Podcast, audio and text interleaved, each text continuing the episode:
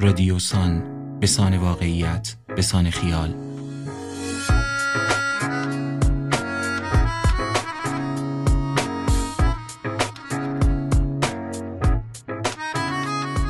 سلام من آرش صادق بیگی هستم اینجا تهران بهاری است و شما به هفتمین اپیزود از فصل اول پادکست های رادیوسان گوش می دهید.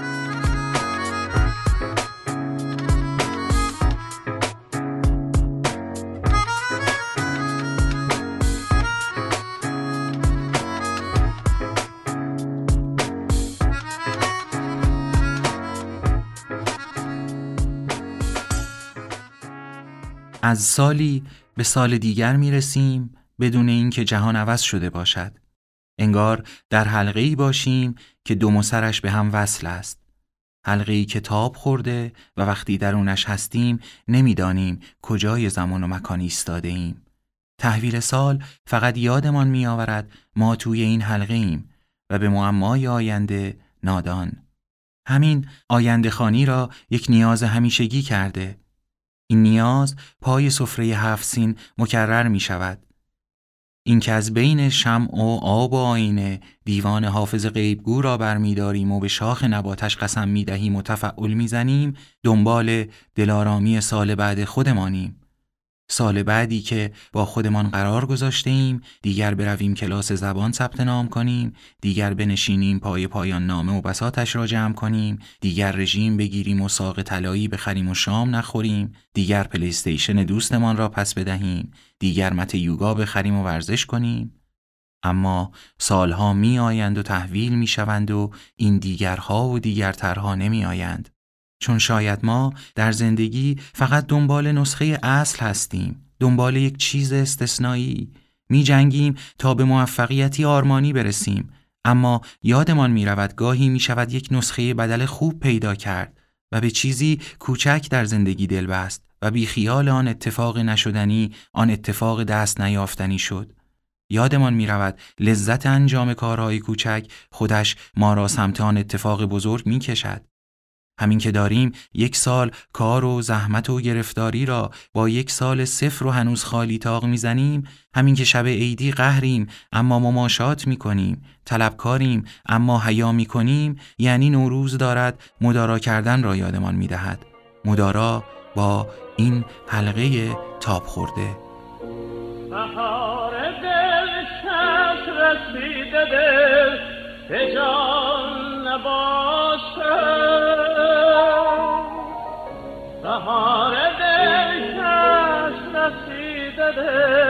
به جان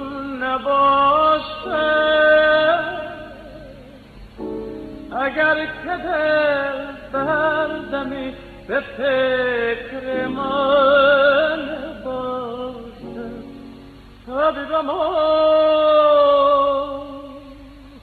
اگر که دل بردمی به فکر ما مناسبت ها آداب ما را می سازند یا ماییم که با رسم و ادب و قاعده روزهای رونده را ماندنی می کنیم.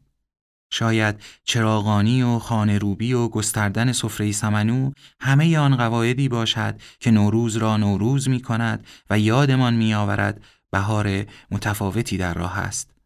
متن پیش رو با عنوان در میان جشن نوشته بلقیس سلیمانی است که از آداب متفاوت نوروز در روزگار رفته می‌گوید.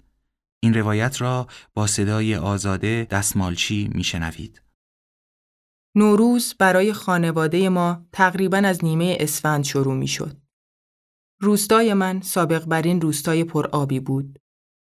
روستا دو قنات قدیمی داشت که در سالهای اخیر یکی از آنها خشک شده و یکی بسیار کم آب است. خانه پدری من در مسیر جوی آب این دو قنات بود. ما برای شستن ظرف و ظروف و لباسها از این آب استفاده می کردیم. حتی بعضی شبها آخر شب که روستا می خوابید و می دانستیم دیگر شستشویی در آب قناتها صورت نمی گیرد برای پخت و پس هم از آن استفاده می کردیم. ما خانواده پرجمعیتی بودیم اما مثل اکثر روستایی ها رخت و پوشاک زیادی نداشتیم.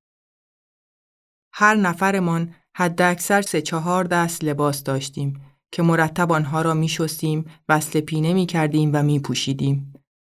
جز لباس زمستانی نداشتیم. خبری از کاپشن و پالتو نبود. برای همین هم کمد لباس نداشتیم. لباس ها معمولا در بخچه های بزرگ پیچیده می شدند و در انباری نگهداری می شدند. پرده و ملافه زیادی هم نداشتیم. خانه ها پنجره نداشتند. درها رو به حیات درندش باز می شدند و یک پرده سرخ و آبی پر از نقش و نگار معمولا اتاق را از حجوم مگس ها در تابستان و سرما در زمستان در امان نگه می داشت.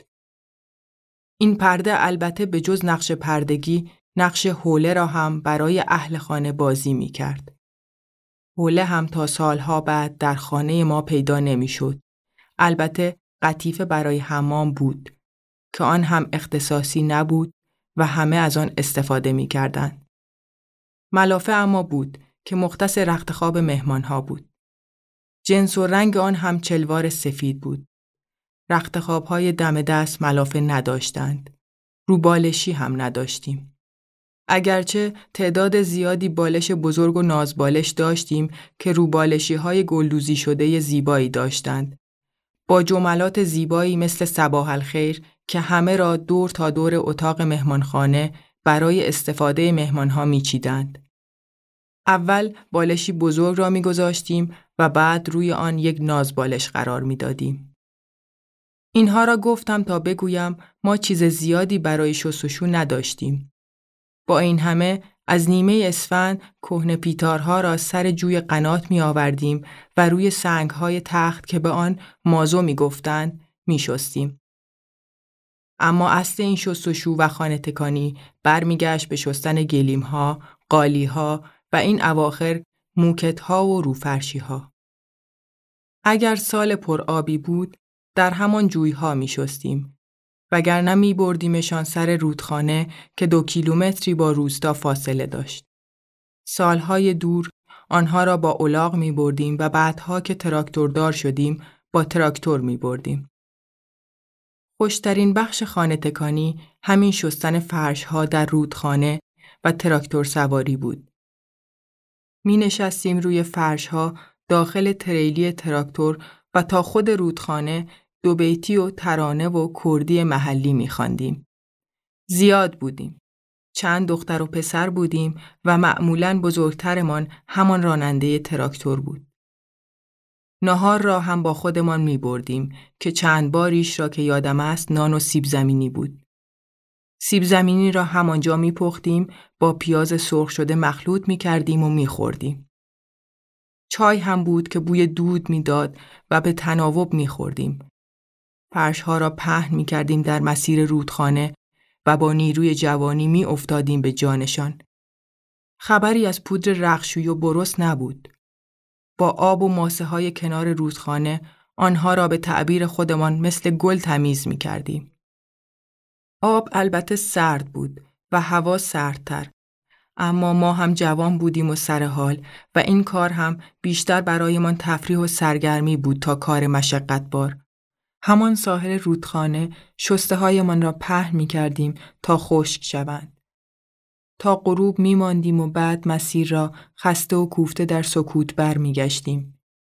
یکی از سختترین کارهای خانه تکانی در آن سالهای دور زدودن سیاهی های سقف چوبی خانه از دود بود. بعدها که چراغهای خوراکپزی و علایالدین و اجاق گاز وارد خانه ها شد، سقف سیاه و دود زده چوبی را با پلاستیک استتار می کردیم و دیگر لازم نبود سال به سال تمیزش کنیم.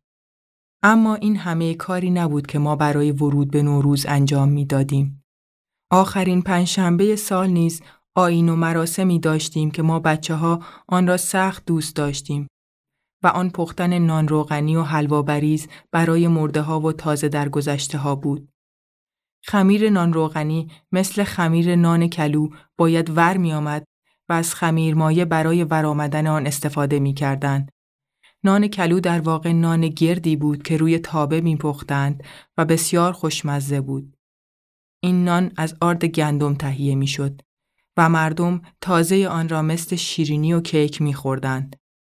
سابق بر این مردم نان جو میخوردند که خوشخوراک نبود و محصول سالهای خشکسالی بود. به همین دلیل نان گندم را خوش می داشتند.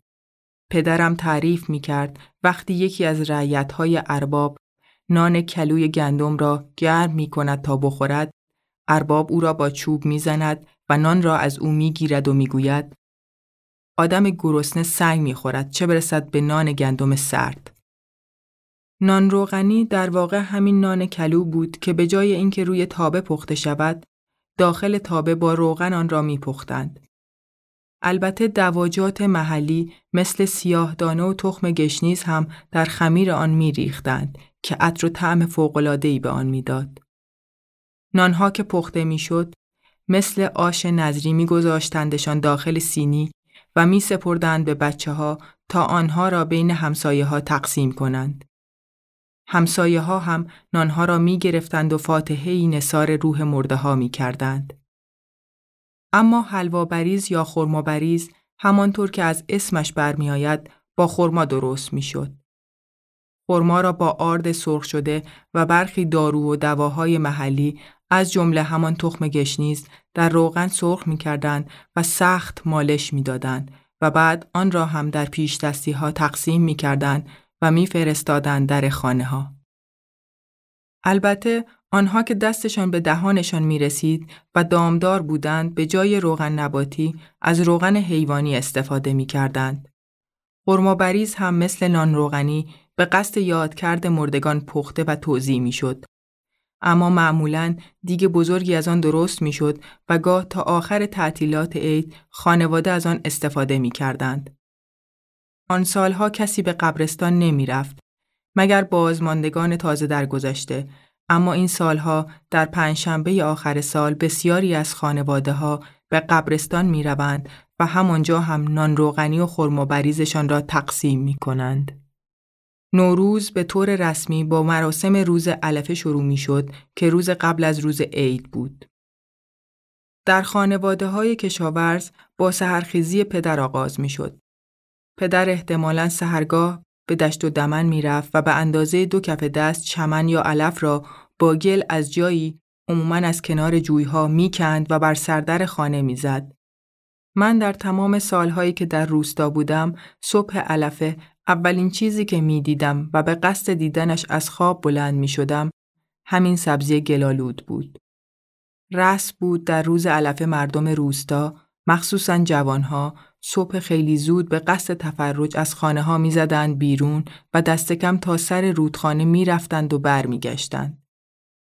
به جرأت می توانم بگویم تنها در روز علفه و عید بود که اهالی روستا به قصد تلزز و نزدیکی به طبیعت به آغوش طبیعت می رفتند. وگرنه عموما از زیبایی های طبیعت قافل بودند. اکثر اوقات دخترها در یک دسته و پسرها هم در دسته جداگانه به دشت و دمن می زدند. اما گاهی هم همه با هم دسته بزرگی تشکیل می دادند و در طول مسیر بازی و شوخی می کردند. این اواخر هم گاهی دستگاه ضبط صوت با خودشان می بردند و ترانه و تصنیف های شاد گوش می کردند. و ندرتا هم کسی خودی تکان می‌داد و جمعیت دست می‌زد. به واقع در ایام نوروز جوانها بیش از زمانهای دیگر آزاد بودند.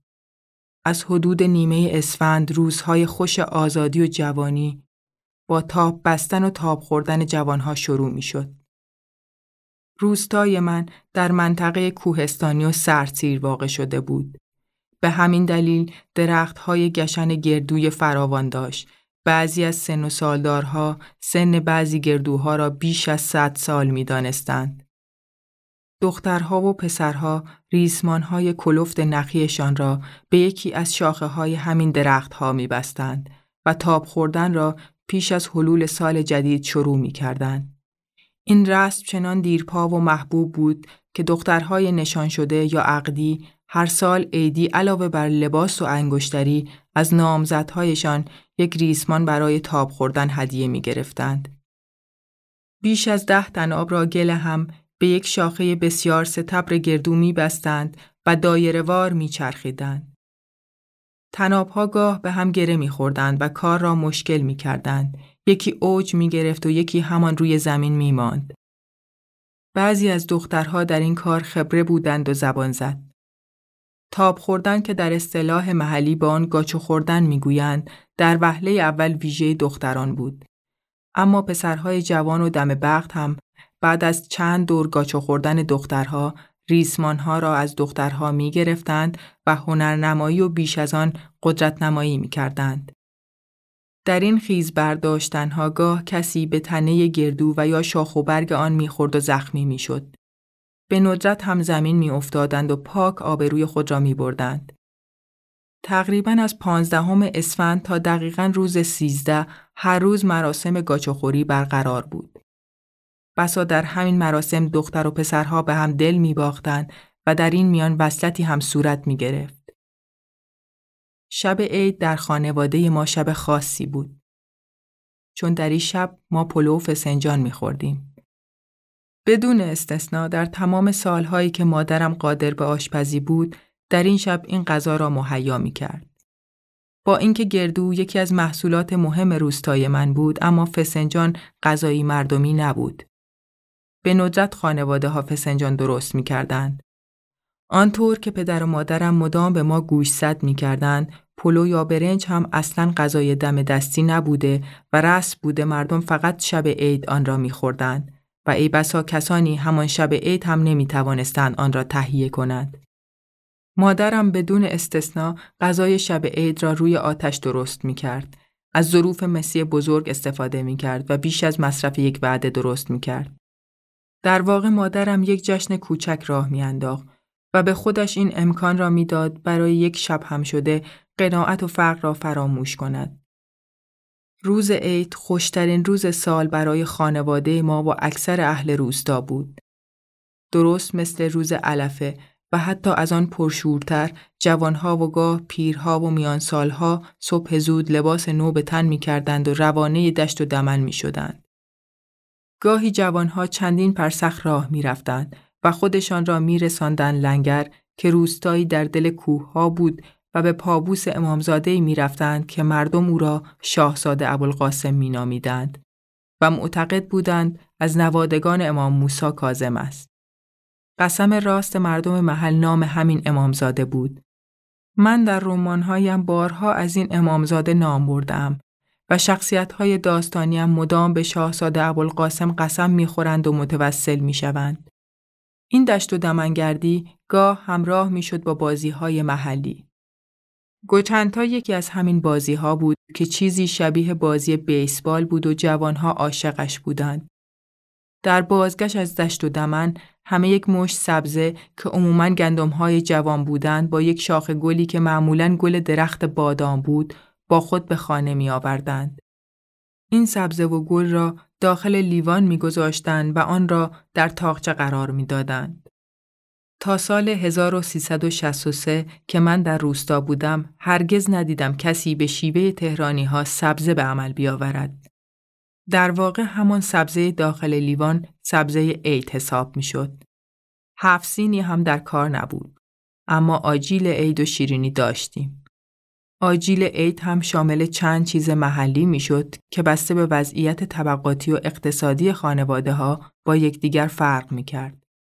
یک زن بیوه در روستا بود که در برشته کردن و بودادن آجیل های شب عید تخصص داشت. مادرم یک روز تمام این زن را به خانه می آورد و انواع و اقسام آجیل ها را مهیا می کرد. اول از همه گندم برشته درست می کرد که مخلوطی بود از گندم و نخود و هسته بادام کوهی. گاهی گندم را زودتر در شیر خیس می کردند که لطیف و سبک شود. نخود را هم در آب خیس می کردند. هسته بادام کوهی اما فرایندی پرمشقت برای شیرین شدن داشت. بادام کوهی در کوههای اطراف روستای من زیاد بود و مردم از تنه خشک این درخت برای پخت و پز استفاده می کردند و از سمرش هم برای افزایش درآمد خود و آجیل شب عید بهره می بردند. بادام کوهی بسیار کوچک بود و پوستهی بسیار محکم و سخت داشت. در فصل برداشت خیلی ها با زن و بچه به کوههای اطراف می رفتند و دانه های کوچک را از درخت می چیدند. گاه آن را همانطور به پیله برها می فروختند. گاهی هم آن را با مشقت می شکستند. من در رمان آن مادران این دختران مفصل به این موضوع پرداختم. مغز بادام تلخ بود و طی فرایندی طولانی شیرین می‌شد یعنی آنها را در کیسه های کرباس یا چیت می ریختند و می گذاشتند در چشمه ها یا آب قنات ها تا به تدریج شیرین شود. اگرچه در نهایت هم تهمزه تلخیان باقی می ماند. دومین بسته آجیل تخمه آفتابگردان، تخمه کدو و مغز پسته بود که جدا جدا بو داده می‌شد ولی در نهایت مخلوط می‌شد. البته است و اساس این آجیل تخمه آفتابگردان بود. تخمه کدو هم محلی بود و بسیاری از خانواده ها نداشتند. پسته اما آجیلی نادر بود که فقط بعضی از خانواده ها می توانستند برای ایام عید فراهم کنند. سومین بسته آجیل شامل کنجد و مغز گردو و نخود بود. این یکی را هم همه نداشتند چون اصولا کنجد محصول منطقه ما نبود. خانواده ما آن را به واسطه خواهرم که در یکی از روستاهای جیروف زندگی می کرد همه عیدها داشت. شیرینی اما گاهی خریده می‌شد و گاهی دخترهای خانواده آن را تهیه می کردند. یکی از محبوب ترین ها هم شیرینی پنجره‌ای بود که تقریبا همه بلد بودن آن را درست کنند. فر و امکانات مدرن لازم نداشت و به راحتی درست می‌شد. من همه سالهایی که در تهران بودم سعی کردم این شیرینی را هر طور هست تهیه کنم و گاهی از این سوی تهران برای یافتنش به آن سوی تهران رفتم و می‌روم. لباس نو خریدن برای بچه ها تقریبا در همه خانواده ها مرسوم بود. تا آنجا که یادم است لباس ها رنگی، ارزان و بیکیفیت بودند و تا آنجا که یادم است پدر و مادرم برای خودشان لباس نو تهیه نمی کردند که احتمالا اقتصاد خانواده این اجازه را به آنها نمی‌داد اما همه پیش از تحویل سال نو حمام می کردند و لباس های تمیز می پوشیدند. تا آنجا که یادم است در آن سالهای دور پدر و مادر به ما عیدی نمی‌دادند. به دیگران هم که عید دیدنی می آمدند پول عیدی نمی‌دادند. فقط مادرم به بچه ها تخم مرغ می‌داد که در تمام روزهای عید تخم مرغ بازی در کوچه های روستا به راه بود. پای ثابت تخم مرغ بازی هم نوجوانها و گاه جوانها بودند و گاهی هم خط به دعوا و مرافعه می‌شد. یکی از تخم مرغ پخته استفاده می کرد، یکی با ناخونش تخم مرغ حریف را می شکست. دید و بازدید عید هم مبتنی بر مناسبات خاص بود. مثلا رعیت ها اول به دیدن ارباب ها می رفتند. عیدی نمی گرفتند اما پذیرایی می شدند و بعد کوچکترها به دیدن بزرگترها می رفتند.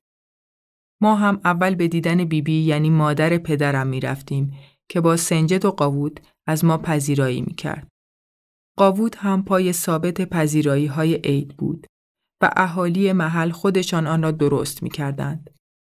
آن سالها قاوود را در مغازه ها نمی فروختند. بعدها قاوود یکی از اقلام سقاطی کرمان شد. محلی ها به قاوود قوتو می گفتند زیرا معتقد بودند به آدم قوت و نیرو می دهد. در خانواده ما رس بود قبل از صبحانه بزرگترها یکی دو قاشق قوتو می خوردند. بعدها انواع و اقسام قاوود به وجود آمد. نخودچی و نارگیلی آن بیشتر از انواع دیگر طرفدار داشت. با وجود این قاووت اصل همان بود که رنگ خاکستری داشت و از انواع و اقسام داروهای عطاری و فراورده های کشاورزی درست شده بود. تمام سالهایی که به دیدن بزرگترهای فامیل می رفتم هرگز عیدی به درد بخوری نگرفته بودم. تنها یک سال از زنمویم یک روسری بسیار زیبای نارنجی رنگ عیدی گرفتم که سالها داشتمش. در واقع این عیدی زمینه ای برای یک وسط فامیلی بود که صورت نگرفت. جانکاه در این بخش تعطیلات عید برای ما بچه ها تکالیف کتره عید بود که خوشی های عید را از دماغمان در می آورد. رونویسی هایی که هیچ چیز به معلوماتمان اضافه نمی کرد. پدر و مادرها به خاطر بالا رفتن مصرف لوازم و تحریر به جانمان قر می زدند و در دادن پول برای تهیهشان امساک می کردند. خوشترین روز هم در ایام عید روز سیزده بود که برای این یکی هم مادرم سنگ تمام می گذاشت. غذا را در همان دشت و دمن درست می کرد و معمولا هم پلو گوش می پخت. ما دامدار بودیم و هر سال عید یک گوسفند قربانی می کردیم.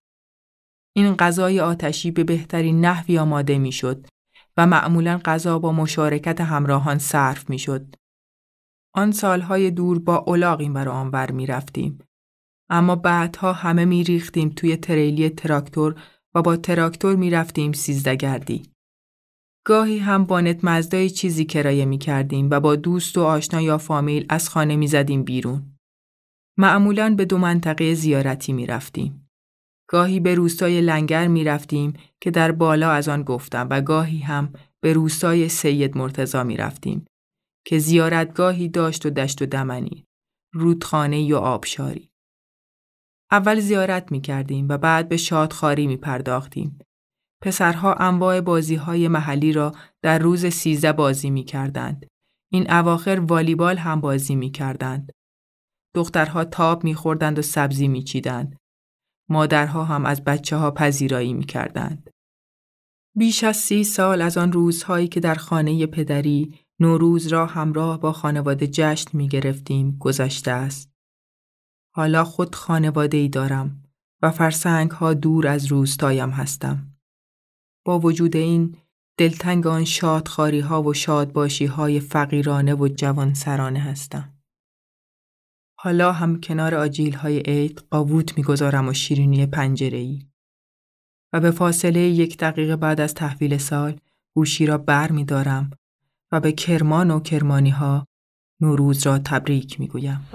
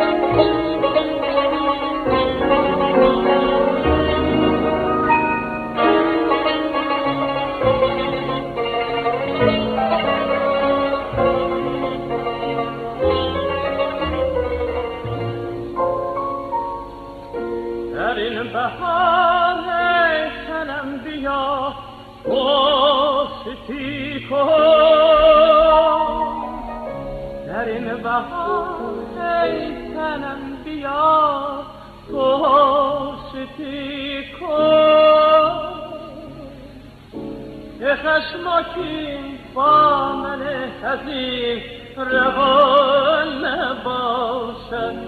حبیبم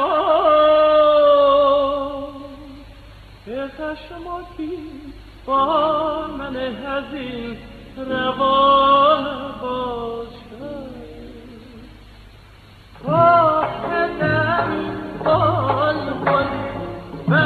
بر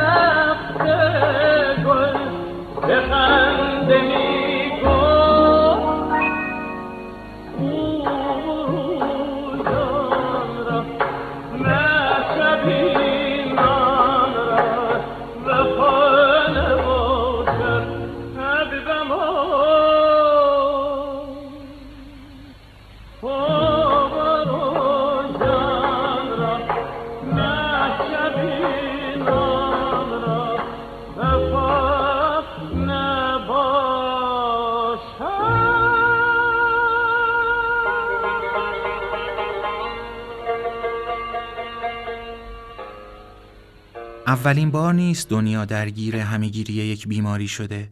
حالا می‌دانیم آخرین بار هم نخواهد بود. وبا و تاون سیاه قبلا جهان را همین جور معلق کرده بود. ایدز و ابولا و سارس همین روزها را هشدار داده بود. اما ما هیچ باور نمی کردیم. این یک سال از سرگذشته را باور نمی کردیم و فکر می کردیم فقط در فیلم های علمی خیالی اتفاق می افتد.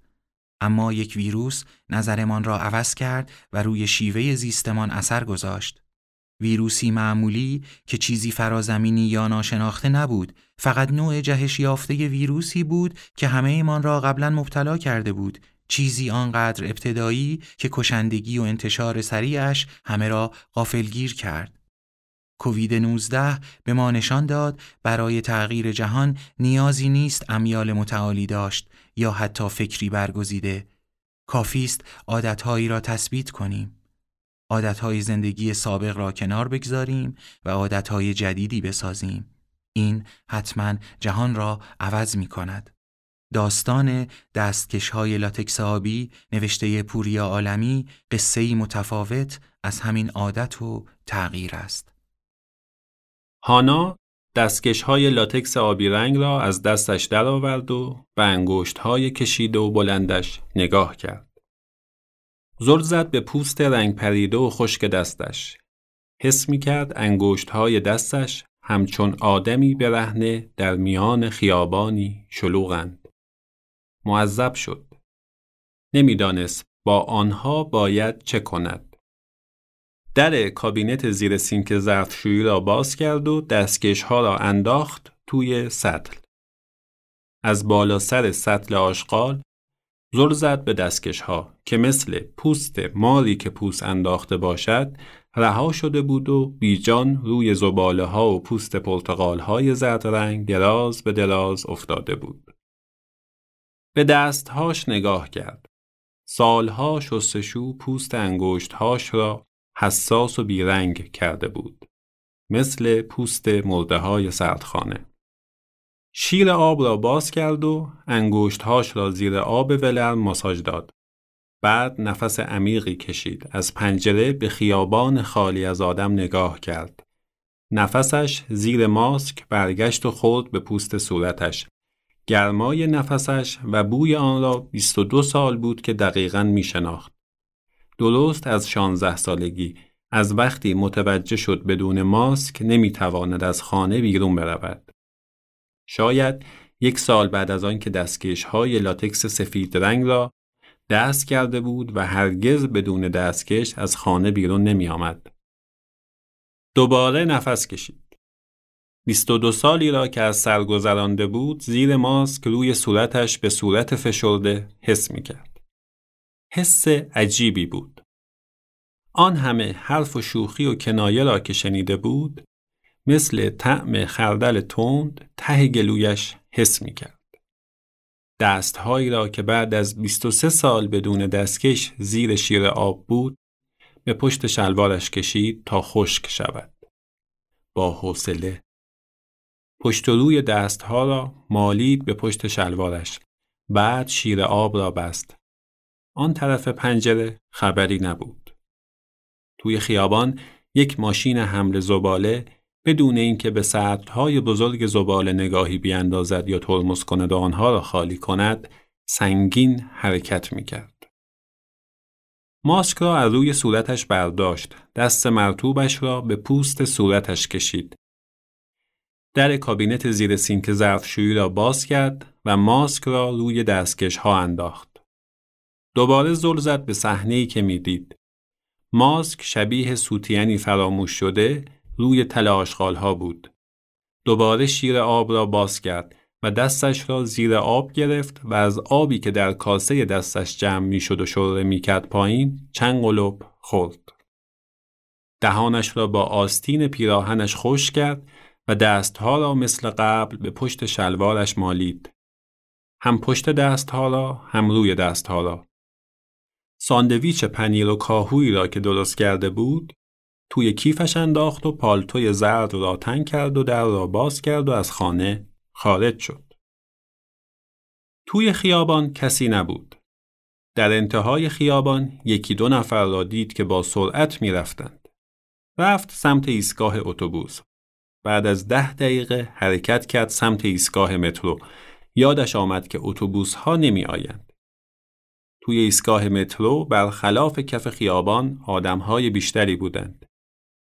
بیشتر بودند اما کمتر از همیشه. کارتش را از کیف دوشیش درآورد و روی درگاه گذاشت.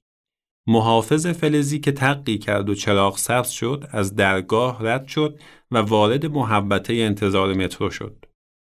دور تا دورش مردها و زنهایی بود که از چشمها و افتادگی شانه هایشان می‌شد حدست دست کم هشت ساعت پشت سر هم مجبور بودند کار کنند.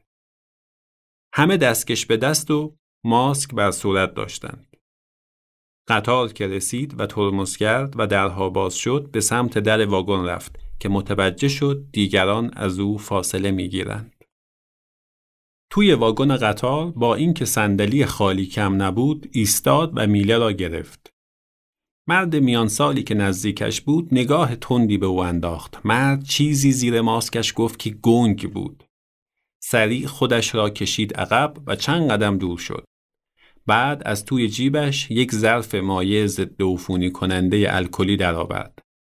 اول به دستکش هاش زد بعد دستکشش را درآورد و دستهاش را الکل کاری کرد. دوباره دستکش ها را دستش کرد.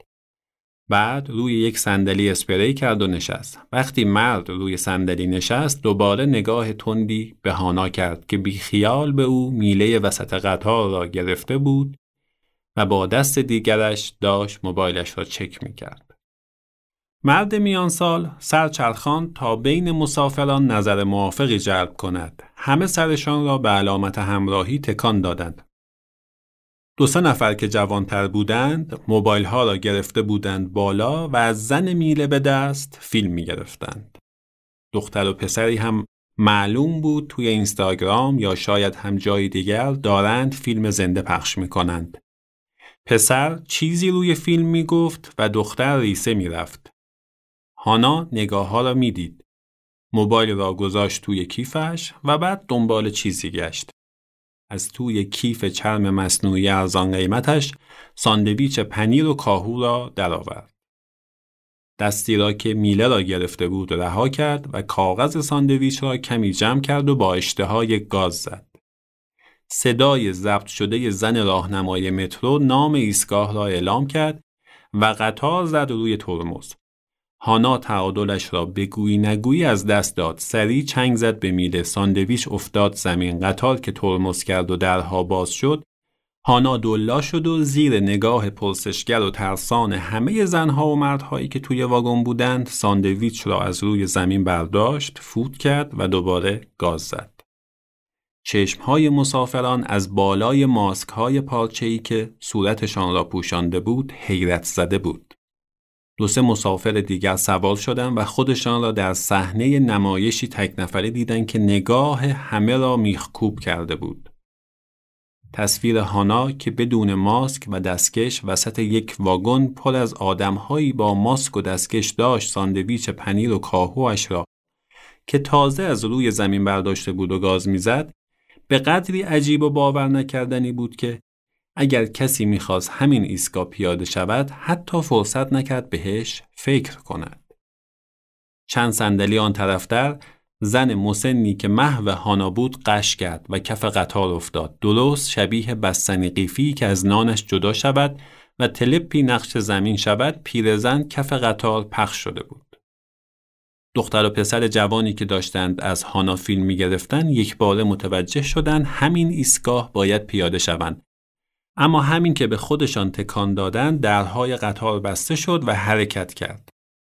دختر و پسر شاکی شدند و چیزهایی گفتند که معلوم نبود خطاب به کی بود. بعد با ناراحتی نزدیک در ایستادند. هانا که داشت ساندویچ می‌خورد میله را ول کرد و کمی رفت آن طرفتر تا دختر و پسر بتوانند بایستند. پسر میله را گرفت و آمد چیزی به دختر بگوید که دختر یک جیغ زد و پسر را متوجه کرد با دست بدون دستکش میله قطار را گرفته. پسر هل شد، ترس به تنش افتاد و شروع به لرزیدن کرد. موبایل از دستش افتاد، زانوهاش سوس شد و همانجا سر جاش نشست و تتپته کرد. زبانش بند آمده بود، تنش میلرزید و دستش را انگار مال خودش نیست بالا گرفته بود و تکان می‌داد. طوری بود که انگار می‌خواهد دستش را از بدنش جدا کند. یا انگار می‌خواست به خودش ثابت کند این دست مال خودش نیست و می‌تواند از شرش خلاص شود. اما دست به تنش چسبیده بود. تتپته کنان می گفت من می‌گیرم میمیرم من می‌گیرم میمیرم دختر سعی کرد پسر را آرام کند اما فایده نداشت دست کرد توی کیفش و یک بطری آب درآورد و درش را باز کرد و جلوی دهان پسر گرفت پسر اما تتپته می کرد. نمی توانست آب بخورد. دختر بطری را خم کرد تا آب به دهان پسر بریزد. تا خونکی آب به لب پسر ترسیده رسید، شلوار پسر خیس شد و چند ثانیه بعد دور تا دورش کف قطار مایه گرمی دایره زد. دختر مات و مبهوت بود. بعضی ها هنوز داشتن فیلم می گرفتن. شاش پسر کف واگن را افتاد و رسید به پیرزن که قش کرده بود. دو سه نفر که بین راه بودند ته کفششان را خیلی فرز بلند کردند که خیس نشود. صدای ضبط شده زن راهنما بلند شد که به ایستگاه بعدی نزدیک می شویم. چند تا مسافر دیگر که معلوم نبود به چه کسی اعتراض می کنند از جا بلند شدند و به سمت در رفتند. مردی که از هانا شاکی بود داد زد همش تقصیر اون خانومه. همش تقصیر اون خانومه. آدم های مترو سر برگرداندند و زل زدن به هانا که داشت بیخیال ساندویچش را می‌خورد. هانا نصفه ساندویچش را لای کاغذ پیچید و گذاشت توی کیفش. مرد موبایلش را درآورد و شماره پلیس را گرفت. قطار ترمز کرد. دختری که مبهوت بالا سر دوست پسرش با شلوار خیس ایستاده بود به هانا نگاه کرد و هجوم آورد تا او را بزند.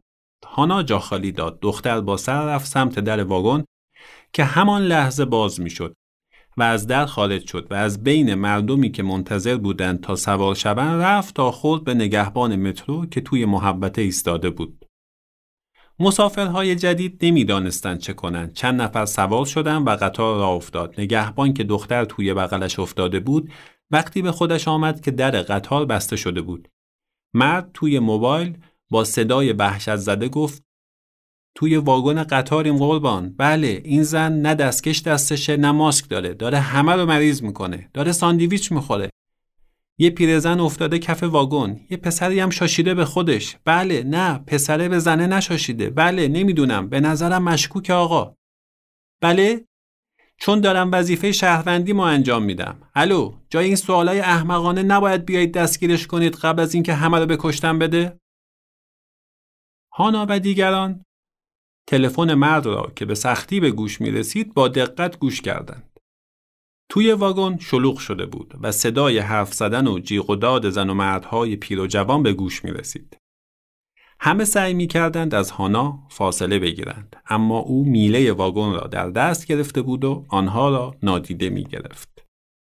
ایستگاه بعد که قطار ایستاد چند نفر که شبیه فضانوردها لباس پوشیده بودند به داخل واگن هجوم آوردند. روی لباسشان نوشته شده بود پلیس. پلیس های فضانورد بعد از چند لحظه به چند نفر دیگر اشاره کردند تا وارد واگن بشوند. اینها نیز لباس های کاملا پوشیده داشتند و معلوم بود معمور آتش نشانی یا معمور بهداشتی چیزی هند. ماسک های خاص داشتند و کیف کمک های اولیه در دست رفتن بالا سر پیرزن قشی. دو تا هم رفتن سراغ پسر که سر جاش خشکش زده بود. پلیس ها دور هانا حلقه زدند. هانا با صورتی که نه لبخند داشت نه عصبانی بود اجازه داد دستگیرش کنند. اما پلیس ها او را با یورشی ناگهانی روی زمین خواباندند. به دستهاش از پشت دستبند زدند. روی صورتش کیسه پالچه‌ای کشیدند. دستهای دستبند خوردهش را توی یک کیسه پلاستیکی کردند و بعد کشان کشان از واگن پرتش کردن بیرون. معمولهای دیگری هم از راه رسیدند. درهای واگن را بستند و مشغول ضد عفونی کردن آدمها و ها و میله وسط واگن و شیشه ها و کف واگن شدند. پیرزن و پسر شاشو در آن هم همه بی اهمیت شده بودند. هانا بین چند پلیس ایستاده بود و نمی توانست اسپری ها و آبپاش های بزرگ را در دست ها ببیند که در واگن محلول شیری رنگی می پاشیدند. کم کم شیشه ها کدر و مات شد.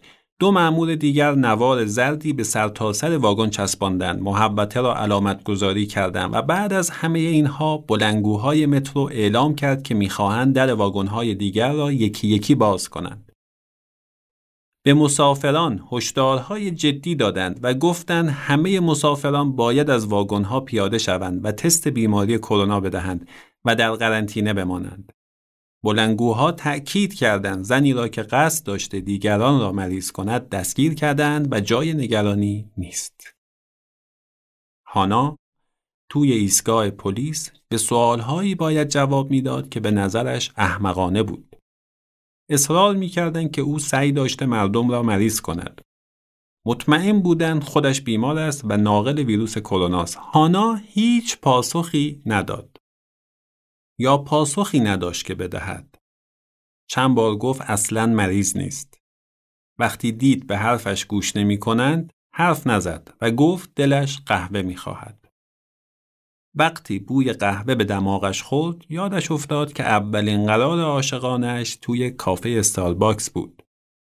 او دیرتر از پسره رسیده بود و یادش آمد از پشت پنجره پسره را دیده بود که با یک کافه گلاسه پشت میز رو به خیابان نشسته بود و کتاب جیبی شعری از پابلو نرودا را می‌خواند. هنوز تپشهای عاشقانه قلبش یادش بود. تپشی که هیچگاه دیگر اتفاق نیفتاد. یادش آمد که وقتی وارد کافه شد مستقیم رفت توی دستشویی و دستهاش را چند بار شست.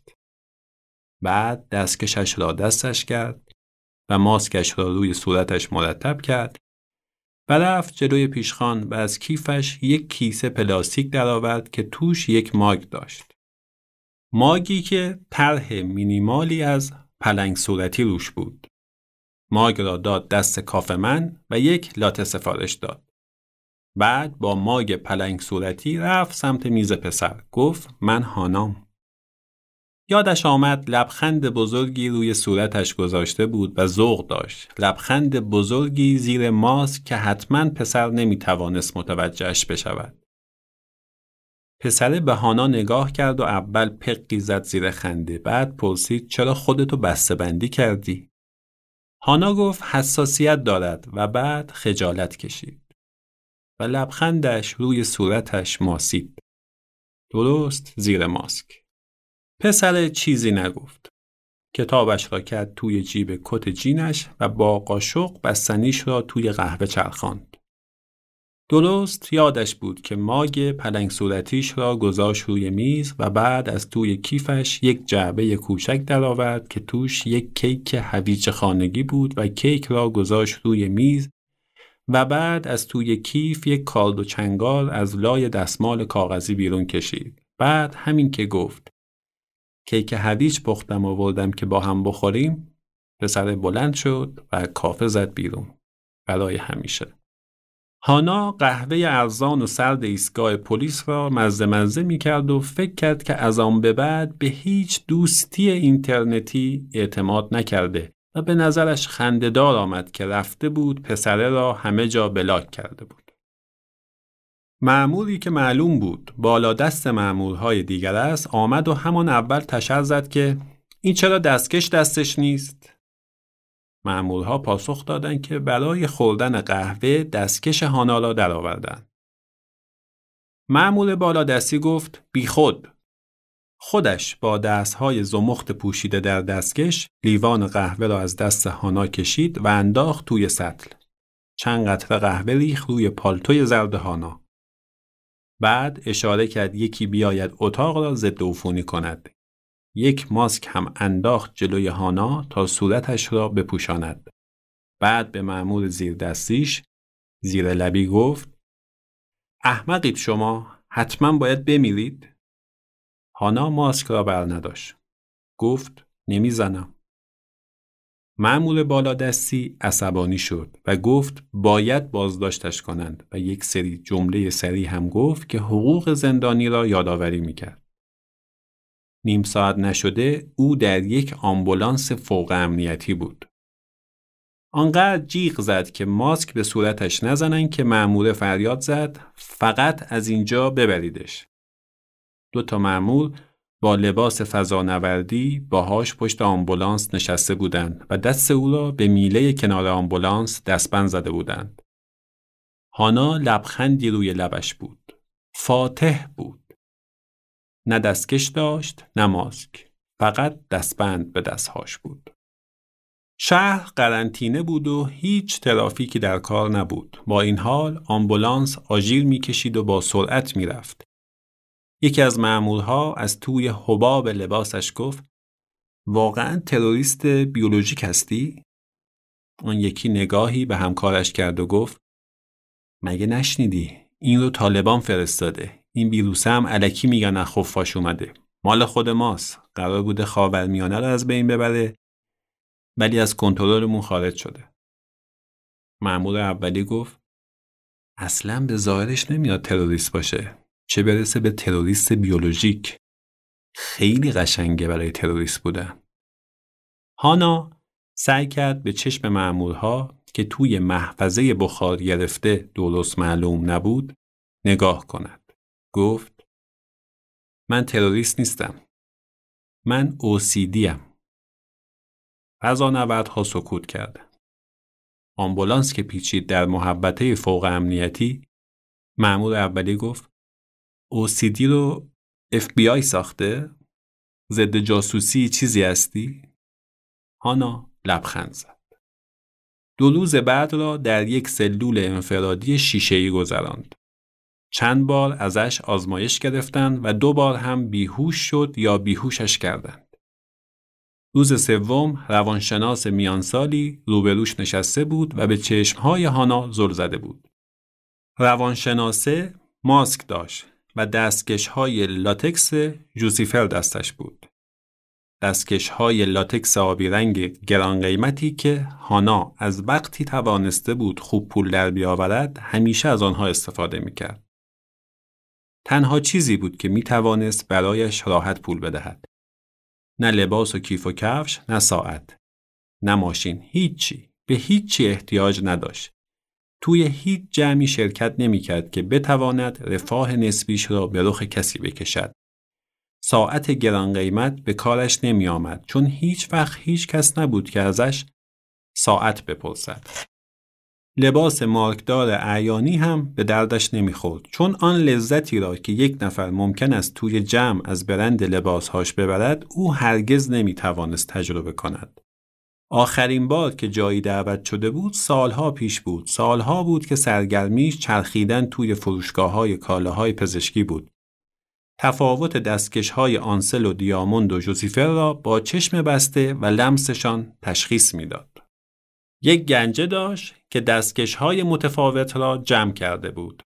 دستکش های نخی ابریشم که از چین سفارش داده بود، دستکش هایی که با نخ ماهیگیری درست شده بود، دستکش های صورتی Calvin Klein، دستکش هایی که با پوست مصنوعی انسان ساخته بودند و در یک مزایده دانشگاهی خریده بود. دستکش های نامرئی 100 هزار دلاریش که دیده نمی‌شد اما دو میلیمتر زخامت داشت. دستکش های آنتیکش که متعلق به ملکه انگلستان بود. دستکش های عتیقه که از یک عتیقه فروش خریده بود و مطمئن بود حداقل برای یکی از زنهای دربار صفوی است. یک دستکش هم داشت که می‌گفتند مادر ترزا در روزهای آخر زندگی دستش می‌کرده و در یک حراجی خیریه بابتش پنج هزار دلار پول داده بود. دستکش هایی که با پولک ماهی در قطب شمال درست شده بود و دستکشی که با بال پروانه تزئین شده بود. کلکسیونی از دستکش داشت که هیچ کس ندیده بود. روانشناسه با دستکش های لاتکس آبی رنگ نشسته بود و زل زده بود به هانا. اعتماد به نفس خوبی داری. روانشناسه گفت چی؟ هانا گفت اعتماد به نفس خوبی داری. روانشناسه گفت چرا دوست نداری از دستکش استفاده کنی؟ نتیجه آزمایش های اولیه نشون میده کرونا نداری و ناقلم نیستی. زندگی کردن رو دوست نداری؟ سوار مترو شده بودی که مریض بشی؟ هانا پرسید. تا الان پلیسا و قاضی به هم می‌گفتن سوار مترو شده بودم که دیگران رو مریض کنم. روانشناسه گفت من فکر می‌کنم برعکس می‌خواستی یه طوری خودکشی کنی که به گوش همه برسه. اعتماد به نفس بالا باعث میشه آدم راحت قضاوت کنه. توی پروندت نوشته با کسی تماس نگرفتی. دوست و فامیلی کسی نبود که بخوای بهش تلفن بزنی؟ حتی وکیلم نگرفتی. کسی رو ندارم. و چشم دوخ به دستکش های روانشناسه. چرا دستکش و ماسک نداشتی؟ چون وسواس دارم. وسواس چی؟ OCD مسخره است. اگه OCD داری چطوری به راحتی وارد متروی شدی که دولت بارها اعلام کرده آلوده ترین جاست و تلویزیون هم بارها اعلام کرده که ویروس کرونا داره به صورت تصاعدی رشد می‌کنه. مسئله همینجاست. OCD دارم. شاید 20 ساله. حتی یک روز هم بدون دستکش از خونه بیرون نرفتم. تا همین چند روز پیش. به دستکش های روانشناس اشاره کرد. از اینا هم دارم. با پوست خوب تا می‌کنه جنسش. توی خونت یک کلکسیون دستکش پیدا کردند. با دست به شیشه های پشت سرش اشاره کرد و علامت داد که چیزی را بیاورند. یعنی ریختن توی خونم؟ این کارشون قانونیه؟ کسافتا. و فنجان قهوه ارزان قیمت و سردی را که روی میز بود پس زد. هانا به چشم آدمهایی فکر کرد که الان پشت این شیشه ها یا توی یک اتاقک نشستن و به او و روانشناس زل زدند. می‌خواستی خودکشی کنی؟ شاید می‌خواستم ترور بیولوژیک کنم. تو که ویروس نداری. معلوم نیست. دارم مسخرتون می‌کنم. و سعی کرد یک لبخند بگذارد روی صورتش. سربازی با یک ماسک معمولی روی صورت جعبه ای را آورد و روی میز بین روانشناس و هانا گذاشت. این کلکسیونته. واقعا ریختن توی خونم کسافتا؟ چرا دستکش جمع می‌کنی؟ تم جمع کنم خوبه؟ روانشناسه ماسکش را روی صورتش جابجا کرد. می‌خواستی خودکشی کنی؟ همین یه نظریه رو داری؟ بذار کمکت کنم. قبل از اینکه از ترس اینکه پیش من نشستی سکته کنی. من حوصله موش و گربه بازی با شماها رو ندارم. با دست ادای ماسک زدن روانشناسه را درآورد. قصه اینه که من اوسیدی دارم. 20 ساله دارم. این وسواس ذهنی تغییر شکل داده. من 20 سال توی کاور زندگی می کردم و کسی منو نمی‌دید. الان نمی‌تونم توی شهری بچرخم که کسی دیده نمیشه. من باید دیده بشم. الان وسواس ندارم هر چیزی رو صد بار بشورم چون همه دارن همه چیز رو صد بار میشورند. وسواس ندارم به کسی دست ندم چون هیچ کس به کسی دست نمیده. اتفاقا الان وسواس دارم نشورم. دوست دارم دست بدم. ببوسم آدم ها رو غریبه ها توی مترو و خیابون بغل کنم. الان دوست دارم شما رو بغل کنم و ببوسم چرا؟ چون دستکش لاتکس آبی جوسیفر دستته. روانشناس خودش را جمع جور کرد. گوشهاش که بندهای سفید ماسک مثل افسار دورش افتاده بود سرخ شد. دستکش های لاتکس آبی توی آن اتاق شیشه‌ای سکسی ترین چیز در جهان به حساب می آمد. هانا قهوهش را مزه مزه کرد. به 20 سال گذشته فکر کرد. به آن بار که با مردی در انبار فروشگاه تنها شده بود و رفته بودن توی کار همون مرده تا دماغش نزدیک دستهای هانا شده بود که تازه دستکش لاتکس درشان آورده بود گفته بود بوی سردخونه میدی چرا؟ انگار توی پزشک قانونی جنازه رو بغل کردم. و هانا از این حرف عصبانی شده بود و مرده را پرت کرده بود عقب و شروع کرده بود به چیغ زدن. تا نه ماه و چهل روز هانا به خانه باز نگشت. چهل روز در آن اتاقک شیشه‌ای در قرنطینه بود و بازجویی ها ادامه داشت. از رفتن به حمام زندان سر باز می‌زد.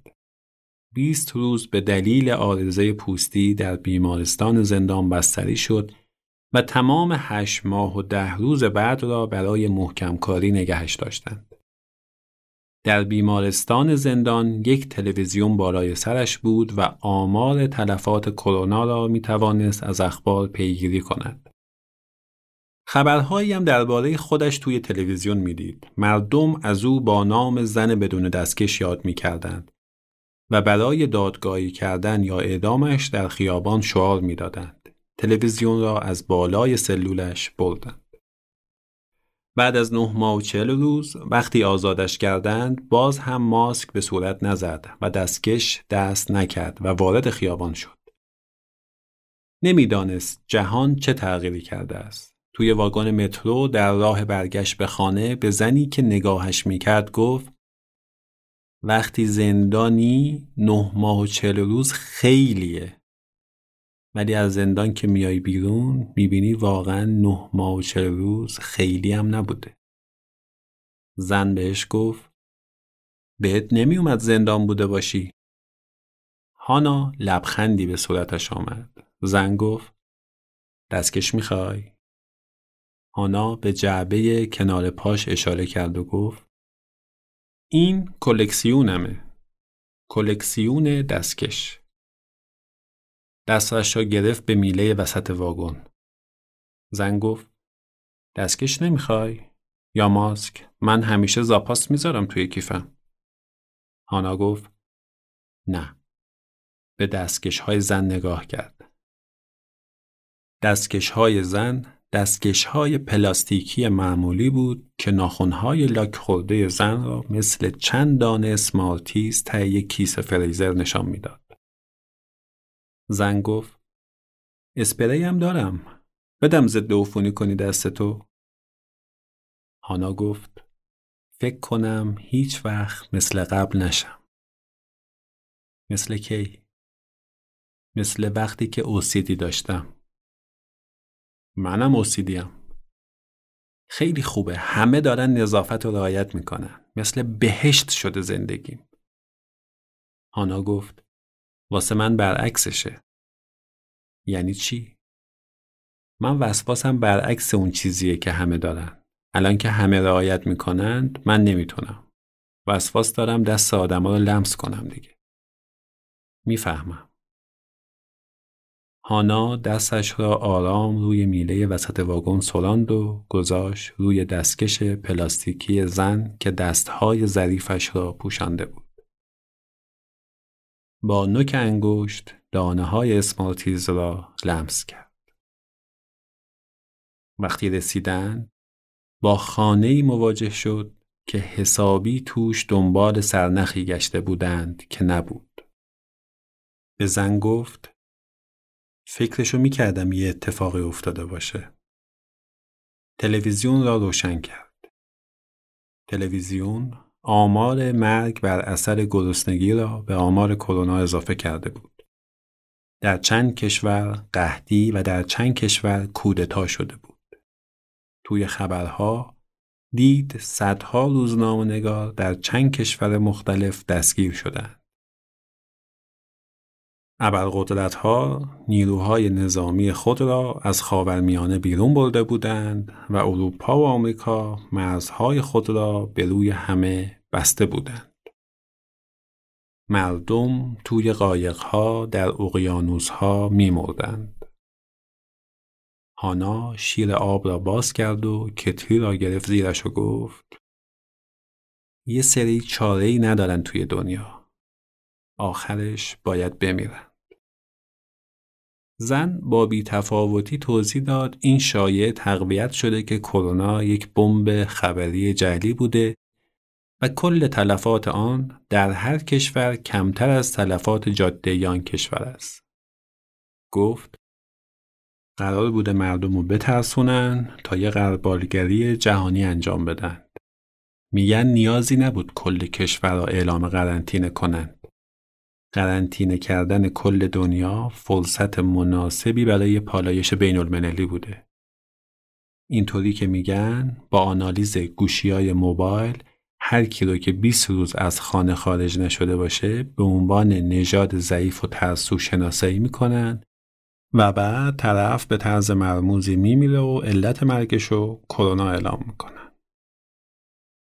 هانا در کابینت زیر سینک ظرفشویی را باز کرد. دستکش هایی که نه ماه و چل روز پیش انداخته بودشان توی سطل زیر پوشش نرم و خاکستری آبی کپک جا خوش کرده بودند. یادش آمد آخرین بار در این خانه پرتقال خورده. نگاه کرد به پوست پرتقال های قهوه‌ای رنگ منهدم شده در طول زمان. چای خشک را ریخت توی ظرف فرنچ پرس و روش آب جوش ریخت. زنداش می گفت خیلی غیب شدن و حتی کسی جسدشون رو به چشم ندیده. میگن دفنشون نکردن. چون کسی نمورده. همه زندن. فرستادندشون به یه پایگاه خیلی مخفی که روشون آزمایش های عجیب کنن. حتی میگن شاید فرستادنشون به مریخ که ببینم میشه زندمون یا نه. هانا پرسید کی میگه اینا رو؟ زن گفت یه یارویی توی توییتر نوشته بود زیر سر گروه های فراماسونری یا یه کلیسای دو آتیشه مرمون ها توی یه روستایی وسط جنگل های آریزوناست. اینا آدما رو قربونی می‌کنند. هانا یاد جیغ های دختری افتاد که قبل از دستگیریش توی واگن مترو از ترس فریاد می‌زد. زن گفت اینا که چیزی نیست. یه تحلیلگری هست که احتمالا لهستانی باشه. مخفیانه توی اینترنت زندگی می‌کنه. یه حرفای خیلی عجیب و غریبی می‌زنه. به دلیل همین حرفاش می‌خوام بگیرنش. به دلیل کدوم حرفاش؟ آره هر روز با یه آیدی تازه زندگیشو توی اینترنت شروع می‌کنه. طرف عقیده داره کرونا یه نسکشی جهانیه. میگه توی این نسکشی هر کسی قرنطینه اختیاری و پذیرفته باشه ترسو و ضعیف و فاقد ارزشهای انسان برتر شناخته میشه. با آنالیز موبایل ها شناساییش می‌کنند و بعد کلکش کنده است. این شد یه حرفی. منم حس می‌کردم یه چیز این قضیه عجیبه. جنگ جهانی اینترنتی شروع شده. هر کی حرف بزنه جای اینکه حذف فیزیکی بشه حذف سایبریش می‌کنن. هانا گفت معلوم بود نزدن ماسک و دستکش نمی‌تونه یه بحران واقعی برای بشریت باشه. زن گفت ماسک و دستکش رو ول کن. الان همه می‌دونن جریان یه چیز دیگه است ولی بازم ماسک می‌زنن و خونه بیرون نمیان و بعدش هم فکر می‌کنن از کرونا میمیرن. هانا به دستکش های لاتکس آبی روانشناسی فکر کرد که بازجوییش کرده بود. بعد نگاه کرد به دستکش های پلاستیکی زن. یک بلند شد و در یک کابینت را باز کرد و گفت فکر کنم یکم اسمالتیز داشتم. زن گفت برخلاف این یارو لهستانیه یکی دیگه هست که میگن پاکستانیه. این پاکستانی هم مثل اون یکی مخفی زندگی می‌کنه. اینم هر روز با یه اسمی توی اینترنت سر و کلش پیدا میشه. از همون شش ماه پیش نوشته بود کرونا نقشه چین بود و چین تونسته اقتصاد خودش رو نجات بده. و قدرت دنیا بشه. می‌دونی که الان شیش ماه نفت خرید و فروش نمیشه؟ مگه میشه؟ هنوز یه عده میگن این خبر دروغه ولی این یارو میگه چین نقشه داشته یه سوخت هسته‌ای و جایگزین سوختای فسیلی کنه و حالا تونسته.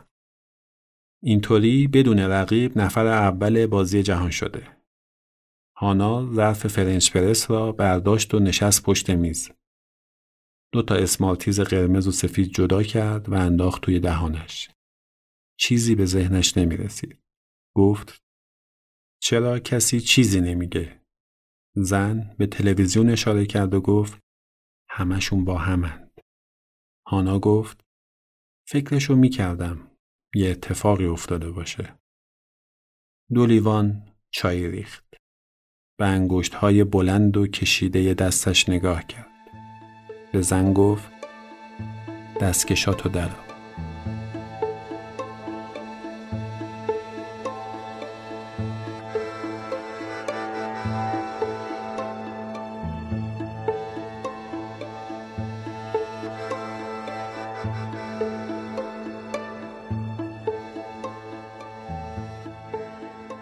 قسمت هفتم رادیوسان گوش دادید و امیدوارم مقبول نظرتان بوده باشد. به گردن من است از دوست نازنینم یاشار شمس تشکر کنم. همینطور از بچه های رادیو گوشه جلیل نوایی، حمید محمدی، پریچهر باغری و روناز کمالی. هر دو هفته یک بار چهارشنبه ها منتظر ما باشید.